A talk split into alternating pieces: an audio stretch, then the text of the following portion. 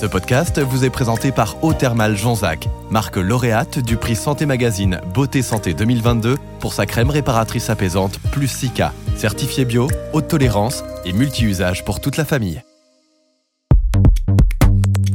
Ma taille peut-être, je suis grande. Tu penses être trop grande Ouais. Tu fais 1m combien 1m80. Mon défaut, c'est mon nez. Il est cassé. C'est mes chevilles. Juste elles sont pas fines et voilà, c'est tout. J'aime pas mes joues. Voilà, je trouve qu'elles sont trop grosses. Bon, ben, j'ai un petit défaut physique, euh, c'est que euh, j'ai des grosses fesses. Ma figure trop ronde. Quand je souris, profil gauche, j'ai l'impression que j'ai pas de dents ici. Vous souffrez de vos oreilles, c'est ça? De mes oreilles, oui. Elles sont un peu quand même décollées. À chaque fois que je me lève le matin, je regarde, je me dis, oula, il y a un problème là. Chères auditrices, chers auditeurs, c'est le moment de se retrouver pour un nouvel épisode d'Hyperchondriac, le podcast de Santé Magazine, 100% gratuit, 100% pour vous. Merci de nous soutenir, merci de nous écouter. Ce mois-ci, nous allons parler de beauté, de perfection et d'imperfection. Un ventre trop rond ou trop mou, un nez trop long ou trop large, des centimètres en trop ou en moins, des poignets nommés d'amour, des cuisses trop grosses ou encore des cicatrices ou des vergetures sur la peau. Franchement, qui n'a pas une fois dans sa vie exprimé un mécontentement sur son physique? Selon une enquête IFOP menée en mars 2021, 54% des Françaises s'accordent à dire qu'accepter ces imperfections contribue de façon majeure à se sentir belle. Mais quoi qu'on en dise, que cela nous plaise ou non, la beauté répond à des normes. Alors, dans une société du paraître, comment accepter nos imperfections et nous aimer tels que nous sommes? Comment se juger un peu moins durement et s'apprécier davantage? Et d'abord, c'est quoi exactement une imperfection? Est-ce forcément synonyme de complexe? Je suis Aline Perrodin et pour répondre à toutes ces questions, je reçois Camille Rocher, psychologue et psychothérapeute, en particulier de la famille et du couple. Camille Rocher, bonjour. Bonjour. Nous sommes d'accord, s'accepter comme on est, c'est facile à dire, mais pas forcément facile à faire. Avez-vous vous-même été confronté à cette problématique? Pour le coup, moi j'ai quelqu'un qui a été euh, hyper complexé au collège, voilà, ça a été des années hyper dures pour moi. Euh, mais en fait, après, je me suis dit, bah ouais, mais malgré tout, je fais le métier que j'adore, je vis ma passion, j'ai de la chance parce que je vois que ça, ça marche bien. Donc, euh, et donc petit à petit, j'ai vu que j'avais en fait plein d'autres qualités et c'était peut-être euh, tout ce toutes ces moqueries que j'avais au collège qui m'avaient mis une image hyper négative de moi, en particulier physiquement. Je me suis dit, bah en fait, il y a autre chose qui vient compenser. Et depuis, je me, je me rends compte que le regard sur moi, je l'ai énormément contrebalancé avec les qualités que j'ai découvertes plus tard, hein, grâce à mon travail en particulier L'imperfection, c'est le contraire de la perfection. C'est un défaut qui n'est pas conforme à un idéal. Quelle est la signification du mot imperfection pour la psychologie? Alors, les imperfections, si je le résume vraiment grossièrement, c'est tout ce que je n'aime pas chez moi, euh, tout ce que je n'ai pas forcément envie de montrer, tout ce qui me déplaît, tout ce qui me semble être quelque chose qui vient euh, enrayer un peu l'image idéale que j'aimerais avoir de moi ou que j'ai de moi. Des défauts que j'estime être des imperfections qui peuvent modifier la relation que j'ai avec l'autre, c'est-à-dire que c'est quelque chose où je vais pouvoir me dire est-ce que l'autre va m'aimer avec ça? Si je peux donner une définition, ce serait ça. Et d'ailleurs, le physique est la première chose que je donne à voir de moi chez l'autre. Donc évidemment que l'imperfection physique est compliquée parce que c'est la première image que je vais donner à l'autre et c'est la première impression et ce qui va nourrir aussi l'idée que j'ai de moi de pouvoir être aimé ou pas. À quel moment le défaut peut devenir un complexe? L'imperfection, je pense que c'est quelque chose qui peut justement apporter de la beauté. Par exemple, j'ai un, grain de beauté qui est là. Quand j'étais adolescente, j'étais sûre que j'étais hyper moche à cause de ce grain de beauté. Et aujourd'hui que je suis adulte, je me dis, ah ben en fait, c'est quelque chose qui me diffère des autres. Je suis différente des autres par rapport à ça, mais ça va pas forcément m'en les dire. Là où le complexe, on a du mal à se dire que ça peut me rendre belle, ou je peux en faire quelque chose de beau. En fait, c'est quelque chose qui ne va pas être dans les critères, si on parle vraiment du physique, de la femme euh, plastique parfaite, quoi. Vous voyez, euh, c'est un complexe parce que je suis en dehors des critères de beauté. Mais tant que l'imperfection n'est pas acceptée, c'est un complexe. Je pense qu'on peut le résumer comme ça. Puisque notre apparence est un pont entre nous et les autres, la partie du corps qui est l'objet de nos regrets révèle-t-elle quelque chose de nous? Oui, d'ailleurs, souvent le complexe révèle quelque chose de nous, justement. Souvent, quand même, le surpoids, malgré tout, peut être dû à un rapport à la nourriture qui, qui, peut être un peu compliqué ou une prise de médicaments. Donc, ça va être lié à mon histoire. Il y a une histoire derrière. Des marques euh, sur euh, la peau, des cicatrices, tout ça, ça va être aussi lié à mon histoire. Des marques d'acné que j'ai pu avoir dans l'adolescence, qui ont pu être une honte et du coup, qui restent euh, un complexe que j'ai du mal à accepter. Donc oui, pour moi, ça fait vraiment partie d'une histoire, sans compter les ressemblances que je vais avoir avec mon père, avec ma mère, avec ma famille. Ressemblance en effet que l'on accepte plus ou moins bien selon l'écho qui résonne dans notre histoire familiale. À partir de quel âge prend-on conscience de son apparence physique et surtout de ses différences? Il est clair que, en tout cas, les vrais complexes commencent à se cristalliser au moment de l'adolescence. C'est évident, je dirais même vers 12-13 ans, c'est vraiment c'est le moment où j'ai besoin de m'identifier à mes pères. C'est une étape très très importante dans la construction, d'être semblable aux autres, d'être justement dans la norme. Ça me permet de savoir qui je suis pour ensuite accepter ma différence. Et après, ça va vraiment être, euh, je dirais, entre 20 et 30 ans, où là, il va y avoir euh, toute une étude de soi, une découverte de la réalité de ce que je suis, que je ne pourrais pas transformer. Et entre 30 et 40 ans, là, ça va vraiment être euh, j'accepte ce que j'ai, je cache ce que j'ai à cacher parce que malgré tout, des petits défauts qu'il qui est bon de pas forcément mettre en valeur pour mettre plutôt en valeur nos qualités. Puis après, il y a, y a, tout le vieillissement où c'est encore autre chose parce qu'on repasse après 40 ans dans une période où on veut recacher de nouveaux complexes qui arrivent. Les cheveux euh, qui commencent à devenir blancs, la, la, peau qui commence à être marquée. Euh. Donc là, on passe dans une autre phase où ensuite, euh, je dirais que vers les 50 ans, certaines enfin assument totalement ce qu'elles ont. C'est vraiment un peu comme les cycles de la femme. C'est des vagues. Certes, la perfection n'existe pas, mais accepter ces imperfections, même minimes, ça veut dire quoi au juste? Alors, les accepter, c'est se trouver belle avec ses différences, avec ses imperfections, du coup, en reprenant le terme d'imperfection. À partir du moment où je les accepte, c'est que j'estime que je suis belle avec ça et que ma différence n'est pas moins bien ou bien. J'arrête de mettre un jugement de valeur, en fait. Vous voyez, c'est vraiment ça. Je crois que à partir du moment où on arrête de se juger, c'est le moment où là, on s'accepte et on va juste s'adapter à ce que l'on est réellement. Enfin, on voit, il y a beaucoup en vogue les conseillères en images et je, et je trouve le concept très bien, c'est de dire euh, arrêtez de vouloir être comme les autres, regardez votre morphologie, comprenez-la, acceptez-la et ensuite mettez en valeur votre morphologie parce que toute morphologie d'une femme euh, peut être mise en valeur. C'est accepter et s'adapter avec ce que je suis et arrêter de vouloir être ce que je ne suis pas. Les accepter, c'est aussi apprendre à les aimer? Le complexe, au bout d'un moment, on peut l'accepter, mais sans forcément l'aimer. Là où la différence, je peux au bout d'un moment vraiment l'aimer et voir la mettre en, valeur. Euh, moi, j'ai une amie qui a eu des cheveux blancs euh, à moins de 30 ans. Et d'ailleurs, elle a de très très beaux cheveux blancs, et ben elle les a pas teints, et en fait, elle en fait quelque chose de très sympa. Et, personne se dit, euh, franchement, elle devrait les teindre parce que ça lui va très bien. C'est, en fait, ça n'a pas du tout été un complexe. Elle l'a aimé, elle cherche même à le mettre en valeur. Justement, des personnes vivent plutôt bien le fait d'avoir des cheveux blancs alors qu'elles sont encore très jeunes. Certaines personnes aiment leur bosse sur le nez alors que d'autres perçoivent cette singularité comme un complexe. Pourquoi ça se joue où et quand? Pour le coup, ça va être très très subjectif. Je pense que ça fait partie de notre histoire. Si on a eu euh, quelque chose de particulier sur le corps, on a eu des moqueries par exemple, ça peut être tellement lié à des humiliations qu'on a vécues ou euh, des parties du corps qui ont été euh, touchées profondément. J'ai une patiente qui se scarifie par exemple, donc elle a les bras, malheureusement il y a des cicatrices. Bon, elle me dit jamais maintenant mes bras je suis obligée de les couvrir en fait parce que je supporte pas de voir cette partie de moi que je ne veux plus être. Personne ne peut dire que telle chose est belle ou pas belle. Il y a quand même quelque chose de très subjectif. Alors oui, il y a, quand même du beau euh, un peu universel malgré tout. On s'accorde tous pour dire que c'est beau, mais il y a vraiment une partie subjective euh, qui va être vraiment définie par la personne elle-même en fonction de son histoire. Alors de l'image qu'on a de soi et de l'estime de soi. Voilà, c'est ça que vraiment, ça, il faut le souligner, ça fait partie de l'estime de soi.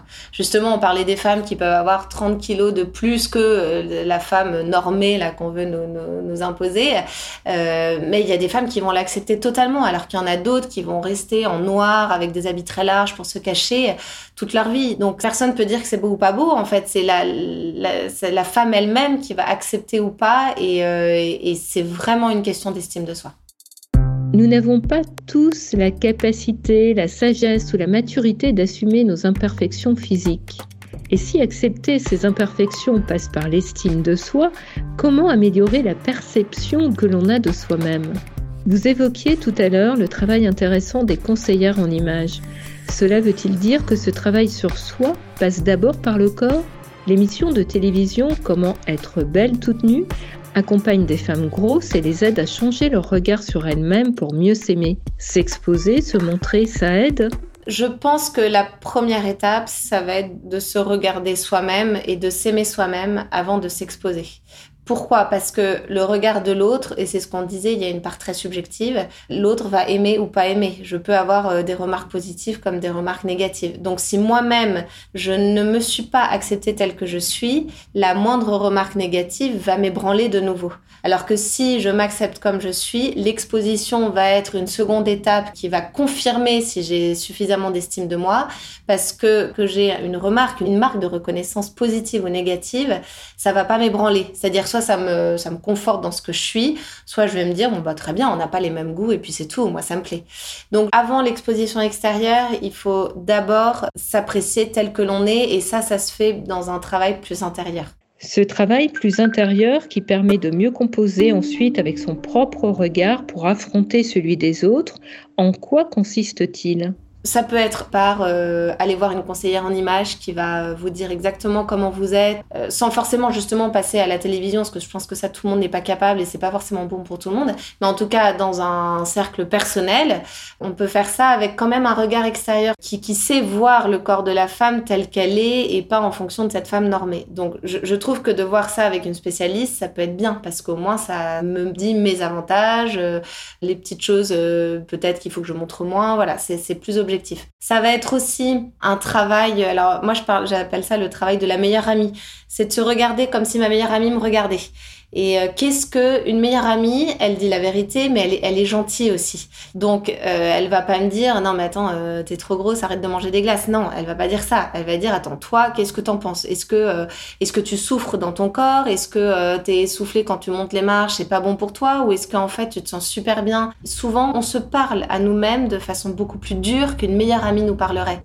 Être plus gentil avec soi-même est donc une des premières étapes. S'apporter de la douceur peut aussi passer par le massage, le toucher.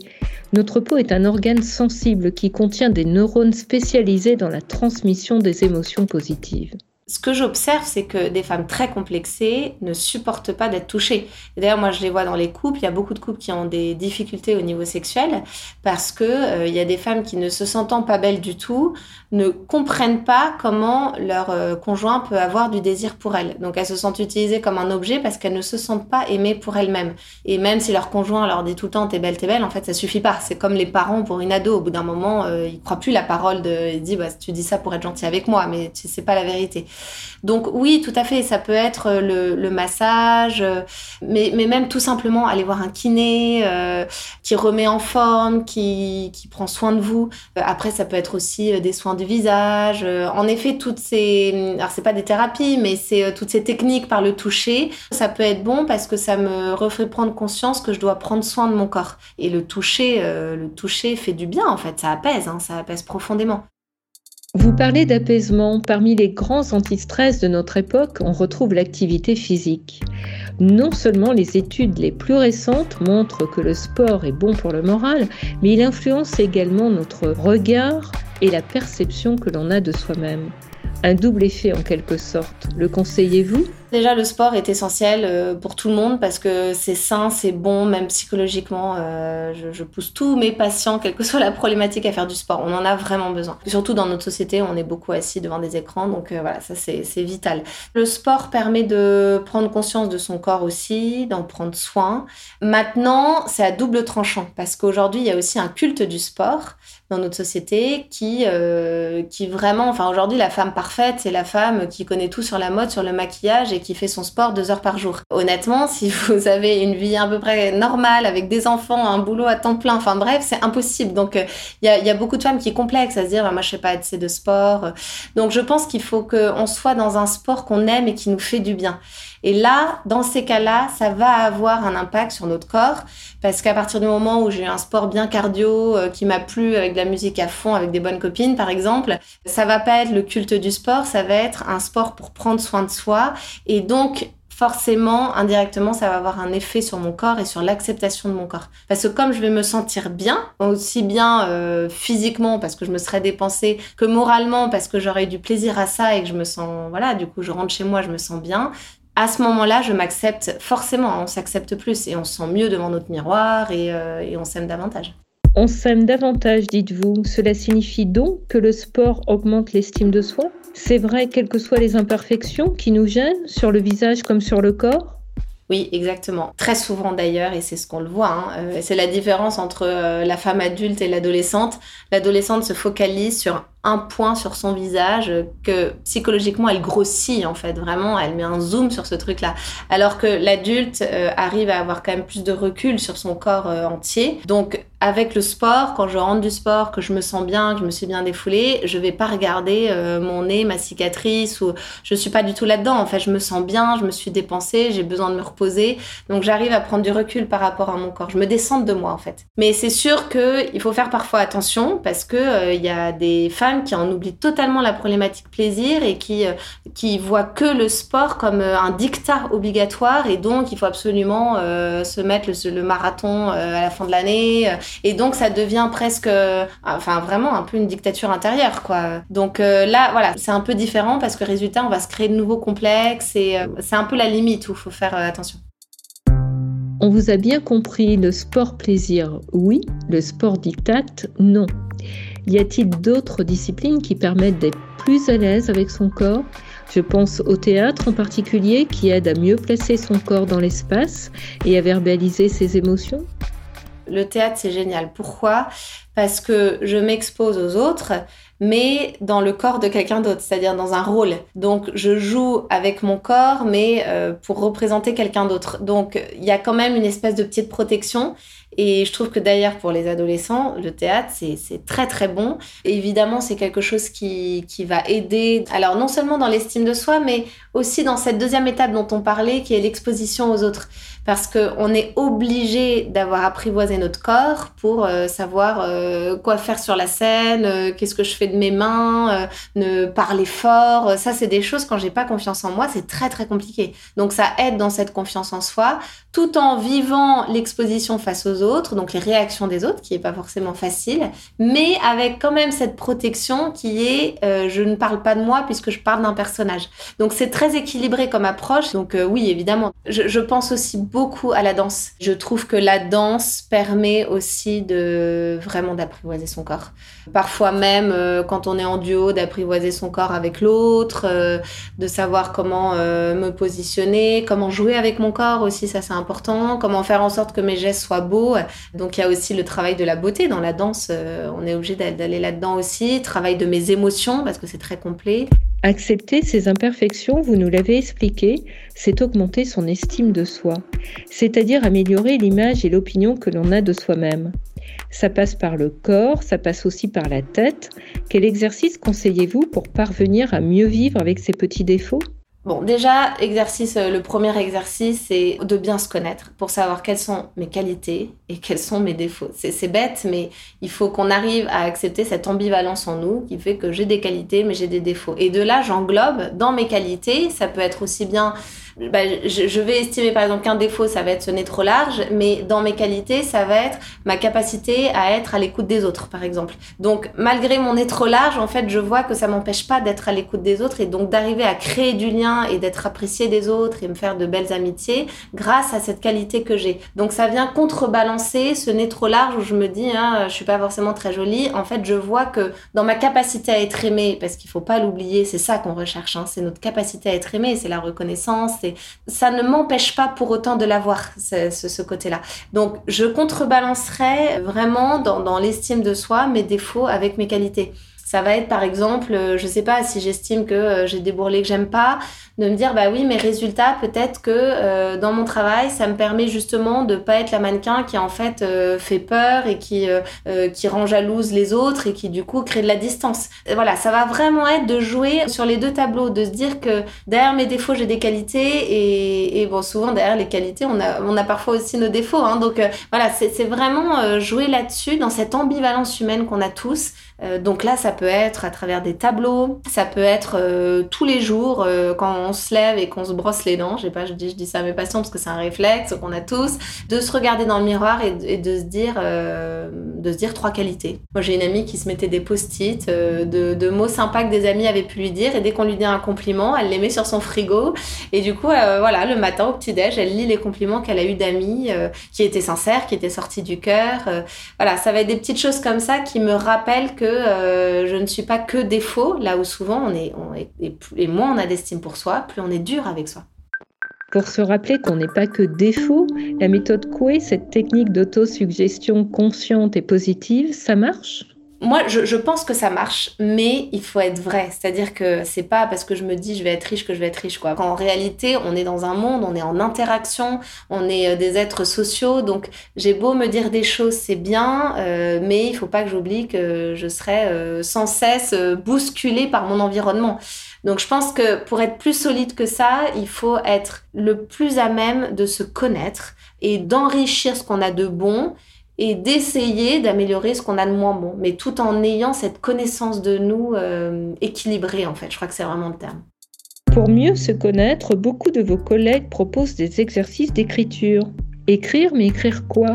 Une liste non pas de ses envies, mais de ses défauts pour en révéler des côtés positifs, pour les relativiser, pour mettre en avant les bénéfices à les accepter, un peu comme lorsqu'à l'arrêt du tabac on note les euros épargnés? Concrètement, moi je vois que mes patients ont du mal Pourtant, je trouve que c'est un bon exercice. Et en particulier quand je suis triste, quand je suis en colère, quand je suis énervée, quand justement des moments où je me déteste, de l'écrire, ça permet de ne pas se rendre détestable. Parce que souvent, quand on a des émotions euh, qui nous bousculent comme ça, on en devient négatif. Alors qu'en fait, on peut faire de ces émotions quelque chose de positif, mais pour ça, je trouve que passer par le stade de l'écriture, c'est bien. Sauf que ça demande du temps, ça demande de se poser, ça demande...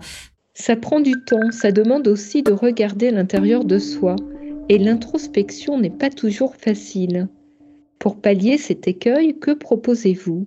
De regarder nos réussites, les réussites qu'on a eues dans nos vies. On en a forcément, mais même les moindres réussites. Hein, ça va être euh, le spectacle d'école, euh, je sais pas, moi en troisième, ou euh, ça, va être vraiment de noter ces réussites. Ça, c'est très important parce que ça vient m'éclairer sur mes qualités. Et les réussites, ça va être aussi de voir que, bah tiens, j'ai trois amis depuis 20 ans. Bah, ça veut dire que je suis capable de tenir une amitié. Ça veut dire qu'on m'aime sur la durée. Ça veut dire que je sais pardonner aussi parce que dans l'amitié, il y a forcément eu des moments de tension. Toutes ces petites choses de ma vie qui m'ont permis euh, de voir euh, ce que j'avais de beau en moi. Voir ces petites choses de la vie qui nous rendent plus beaux, cela me fait penser à la visualisation positive, une méthode de sophrologie qui consiste à envoyer à notre cerveau des images positives. On imagine, on projette mentalement une situation positive et cela influence notre cerveau dans le bon sens. Est-ce utile pour avoir une vision plus positive de soi? Moi, je pense que ça fonctionne.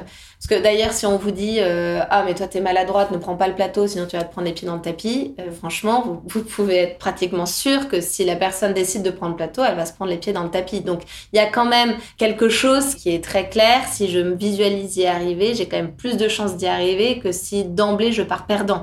Et ça, il y a eu plein de tests hein, comme ça. Euh. Oui, donc les suggestions négatives ont quand même beaucoup de chances pour nous, nous, mener vers le fond du trou, alors que les suggestions positives ont quand même euh, nous donner confiance et nous permettre d'y aller avec plus d'assurance et donc d'aller sélectionner dans notre cerveau les cases dont on a besoin plutôt que d'être inhibé et perturbé par les injonctions négatives qu'on aurait pu avoir. Là-dessus, la visualisation est bonne. Euh, et moi, je travaille beaucoup en EMDR. Alors, c'est aussi, une, je ne sais pas si vous l'avez lu dans, les techniques, mais ça vient travailler, alors globalement sur les traumatismes qu'on a eus, mais ça peut être justement euh, la moquerie euh, parce que j'étais pas habillée comme les autres au collège et, on va venir le travailler en EMDR. Donc, ça marche par la visualisation parce que le cerveau enregistre par les images. il, a, il a une mémoire qui est à travers des images. Donc, on, on avance et on travaille sur les images que le cerveau enregistré. Euh, et donc là, on va aussi essayer de désamorcer les images euh, négatives qui restent hantées dans ma tête et qui peuvent me bloquer même 20 euh, ans après. Il faut être guidé, accompagné par un thérapeute. Nez, kilos, cicatrices d'acné, on ne peut donc pas utiliser cette technique de visualisation tout seul chez soi? La vraie visualisation, c'est bien d'être un peu guidé, euh, même euh, une séance, et puis c'est bon, voilà, pour savoir un peu comment on fait. Sinon, après, tout simplement, vous prenez euh, l'image d'une actrice qui a une cicatrice, que vous trouvez pourtant super belle, et donc la garder en tête de se dire ah bah tiens en fait elle a, elle a une cicatrice mais euh, personne n'en parle parce que euh, on la voit mais en fait ça ça vient pas du tout gâcher ce qu'elle est. Donc d'avoir aussi de trouver la personne qui génère chez moi euh, de l'admiration et qui pour autant peut avoir ce petit truc là que j'aime pas chez moi. Là où on grossit chez nous ce trait négatif on se rend compte qu'en fait chez l'autre il disparaît.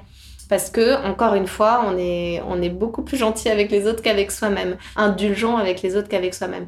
Donc ça, ça peut être une forme de visualisation. Et puis, euh, se souvenir aussi de la fois où j'avais pris soin de moi euh, et j'avais eu un super compliment euh, et je me suis dit qu'en fait là, je me sentais bien, je me sentais bien. Donc ça, ça peut être aussi une autre méthode de visualisation. Un moment où j'étais vraiment bien et j'avais complètement oublié cette histoire de cicatrice pour me remettre dans cette émotion-là. L'humour est également une source intarissable d'émotions positives. Une psychothérapeute américaine, Dorothy Martin-Neville, conseille d'ailleurs de rire de ses défauts. Elle dit même que l'autodérision est le meilleur moyen de les accepter. Mais rire de ses propres imperfections, c'est délicat, non? Honnêtement, pour moi, c'est qui tout double. Parce que vous avez des personnes qui rient de leurs défauts, mais en fait, qui cherchent à travers ça à être réconfortées dans le regard de l'autre. Donc, vous avez autant la personne qui vraiment a accepté ses défauts, en rigole et il n'y a aucun problème et qui n'attend rien en retour. Mais vous avez aussi celle qui, en fait, a besoin d'en parler, donc qui passe par l'humour pour pouvoir en parler, mais qui attend quelque chose, qui génère un peu une dette parce qu'elle a besoin de voir ce que l'autre va lui dire sur elle-même. Il faut faire attention parce que euh, je suis pas sûre que ce soit une technique qui soit euh, généralisable. C'est très difficile de s'improviser là-dessus. Alors, comment se libérer de la peur du regard des autres? La réponse, en fait, c'est euh, est-ce que moi je m'aime comme je suis? Pour pouvoir être solide pour sortir quoi. C'est une image que je vais vous donner mais c'est de se dire bah, le matin je m'habille pour sortir dans la rue. C'est-à-dire que je mets euh, c'est pas une carapace, c'est pas non, c'est juste que euh, si j'y vais en pyjama, j'ai beau dire j'ai une confiance de, euh, moi qui est géniale et tout, bah, malgré tout, le regard de l'autre sur moi, euh, on va me regarder bizarrement et, je vais avoir du mal à m'adapter. Bah, la confiance en soi, c'est ça. C'est pas la peine de me dire je suis trop nulle, tout ça, et essayer d'aller m'exposer au regard de l'autre parce que ça va me détruire. Donc il vaut mieux s'habiller, c'est-à-dire travailler, travailler pour avoir de la confiance en soi, de l'estime de soi. je pense qu'il y a certaines personnes qui ont besoin vraiment d'être aidées par des professionnels à ce niveau-là. Pour pouvoir ensuite aller dans la rue et, euh, être armé pour vivre euh, le regard de l'autre sans se démonter intérieurement.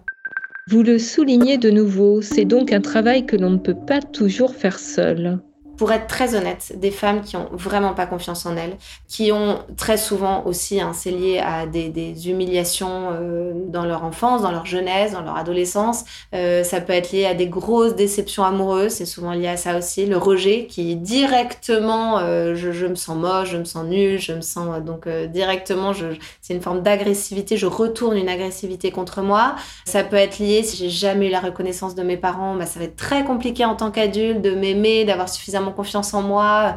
Voilà. Et là, ces points que je viens de vous citer, plus ça va être profond et violent, plus mes exercices dont je vous ai parlé vont pas du tout suffire. Il faut absolument avoir une aide professionnelle. En fait, l'imperfection fait écho à la différence qui fait écho à la honte. Et quand j'ai honte, quand j'en suis à la honte de moi, et c'est là où il faut une aide parce que c'est démesuré par rapport à la réalité de ce que c'est. Être aidé, mais comment quelle thérapie conseillez-vous? Certains de vos collègues parlent de thérapie de groupe. Ça, c'est très bien pour, euh, pour ces sujets-là. Moi, je trouve ça très bien. Je trouve que l'EMDR, aujourd'hui, c'est une technique qui rallie beaucoup de psychologues de branches différentes parce que c'est tellement scientifique. C'est une des seules euh, techniques psychologiques qui soit profondément scientifique. Donc, je pense que ça rassure tous les thérapeutes en psychologie. Puis après, il peut y avoir aussi les TCC. Euh, pour, euh, pour tous ces, imperfections qu'on a, ça peut aider d'avoir allez, 10 séances sur tel objectif. je veux à la fin des 10 séances être capable de me présenter devant un groupe. ça peut grandement aider, ouais.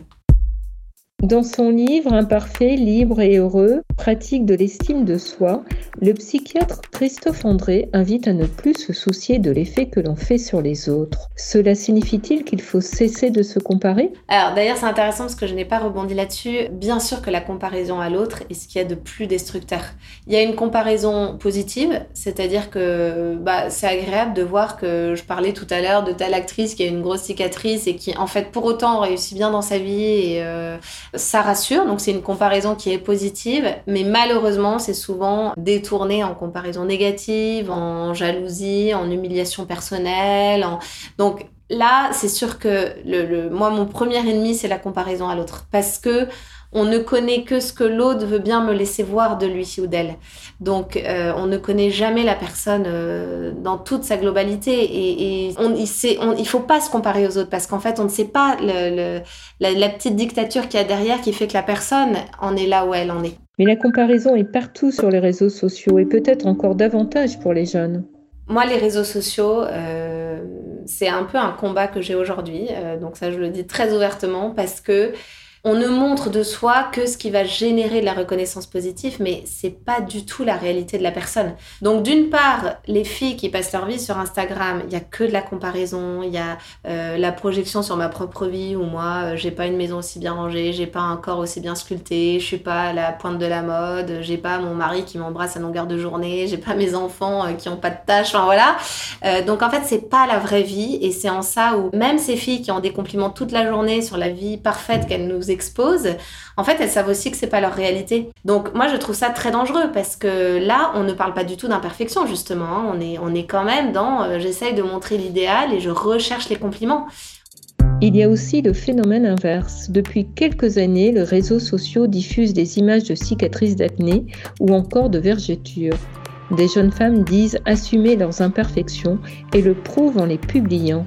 Un mouvement de body positive émerge. On se montre tel qu'on est pour se libérer des dictates de la beauté en fait, vous affichez ça, mais évidemment qu'une fille qui a zéro commentaire, elle va être super blessée. Donc, elle attend aussi de la reconnaissance, elle attend de la réassurance, elle attend du positif de ça. C'est un peu une quête de perfection dans l'imperfection, et je pense qu'on se trompe un peu là-dedans. Et pour moi, c'est beaucoup trop superficiel. Est-ce que tu aimes ta vergeture ou pas? Est-ce que d'ailleurs on doit aimer des vergetures? Je ne sais pas. En revanche, je fais avec mes vergetures et je continue à m'aimer avec ce corps qui marque, euh, qui, qui montre aussi plus de sagesse, qui peut apporter du charme aussi. Il faut juste s'accepter tel que l'on est parce qu'il y a des choses que je ne peux pas changer et c'est tout. Donc euh, je vais arrêter d'être en combat avec moi-même toute ma vie.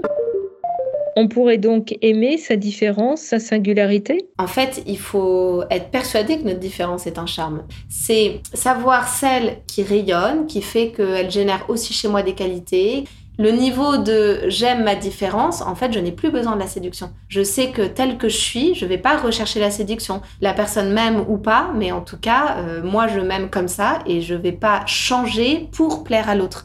Alors que dans la séduction, on se travestit un peu quand même pour plaire à l'autre. C'est-à-dire que maintenant, on sait ce qu'on a, ce qu'on n'a pas, et euh, bah, on nous aime, on nous aime pas, mais euh, on ne recherche plus la confirmation dans le regard de l'autre. On en revient au regard de l'autre qui n'est pas toujours tendre. Comment réagir aux petites phrases parfois assassines de l'entourage? Il est évident que dans l'acceptation de soi, il faut aussi accepter la réalité de ce que l'on est. C'est pour ça que les suggestions positives tout le temps que l'on se dit, c'est très bien, la méthode Coe, c'est bien, mais ça ne suffit pas en soi. Il faut aussi que j'accepte ce qui est moins bon en moi euh, et que je ne sois plus euh, au stade où euh, je cherche toujours à me rassurer. Non, bah c'est tout, je sais que j'ai ce petit défaut-là. Donc on risque de me le ressortir un jour parce que je l'ai et que en effet quelqu'un de maladroit peut me le dire. Bon bah maintenant, qu'est-ce que je fais pour déjà comment je réagis face à ces personnes-là, comment je travaille ma colère liée à ça, qu'est-ce que je fais de cette colère, est-ce que je peux m'améliorer ou est-ce qu'il faut juste que je l'accepte parce que j'arriverai pas vraiment à m'améliorer là-dessus. Il y a aussi, et ça c'est la société, c'est pour ça qu'il faut, il faut aussi qu'on soit prêt à toutes les agressions qui nous arrivent. On peut pas maîtriser les autres. Quelles sont les erreurs à éviter, les choses à ne surtout pas faire? Il y a quelque chose qu'il ne faut pas faire, c'est les exposer de façon euh, brutale. Enfin, vous voyez, c'est comme si euh, vous enleviez euh, votre peau et vous dites j'accepte tous mes organes, c'est pas grave si je les expose. En fait, non, on a besoin de la peau. Et on a besoin de la peau, sinon on est à vif et donc on est incapable de gérer les agressions. Donc, c'est avant justement une exposition où je me dis en fait je m'aime et c'est pas grave, je m'expose comme ça il y aura toujours les gens qui vont vous dire mais c'est génial, t'as raison, et puis les autres qui vont euh, tiquer un peu. Et donc si je suis pas prêt, si ma peau n'est pas suffisamment solide, ça peut être vraiment extrêmement destructeur. Destructrice. La dictature de la beauté associée à l'image de la réussite de la performance l'est également. Le sociologue Jean-François Amadieu, spécialiste des discriminations, montre qu'un physique disgracieux est une cause de rejet à l'embauche. Nous sommes donc confrontés à la fois à ce qu'il appelle la tyrannie du paraître et à ce que la sociologue Eva Illouz nomme la tyrannie du bonheur. Entre ces deux injonctions euh, paradoxales, qui est accepte-toi toi-même et en fait réponds à des normes, je pense que on peut tout à fait y arriver. C'est-à-dire que oui, j'essaye euh, d'être le mieux, de m'accepter le mieux possible dans ce que je suis. En revanche, J'essaye aussi de comprendre un peu des normes de la société que je peux adopter qui vont me permettre, ça va être le petit truc qui va me permettre d'être adapté, mais en étant moi-même. Et vous, qu'est-ce qui vous a aidé à vous accepter? C'est directement lié à mon travail. C'est de voir à quel point des personnes avaient pu avoir euh, des vies euh, vraiment que j'estime presque inhumaines et qui s'en sortent même mieux que d'autres personnes qui ont des vies, on, se dit il n'y a pas eu grand-chose de, particulier dans leur vie qui génère l'état dans lequel elles sont. Et donc je me suis dit, en fait, on interprète vraiment euh, la vie avec notre propre vécu intérieur. C'est nous qui allons filtrer ce qui se passe dans le monde euh, extérieur.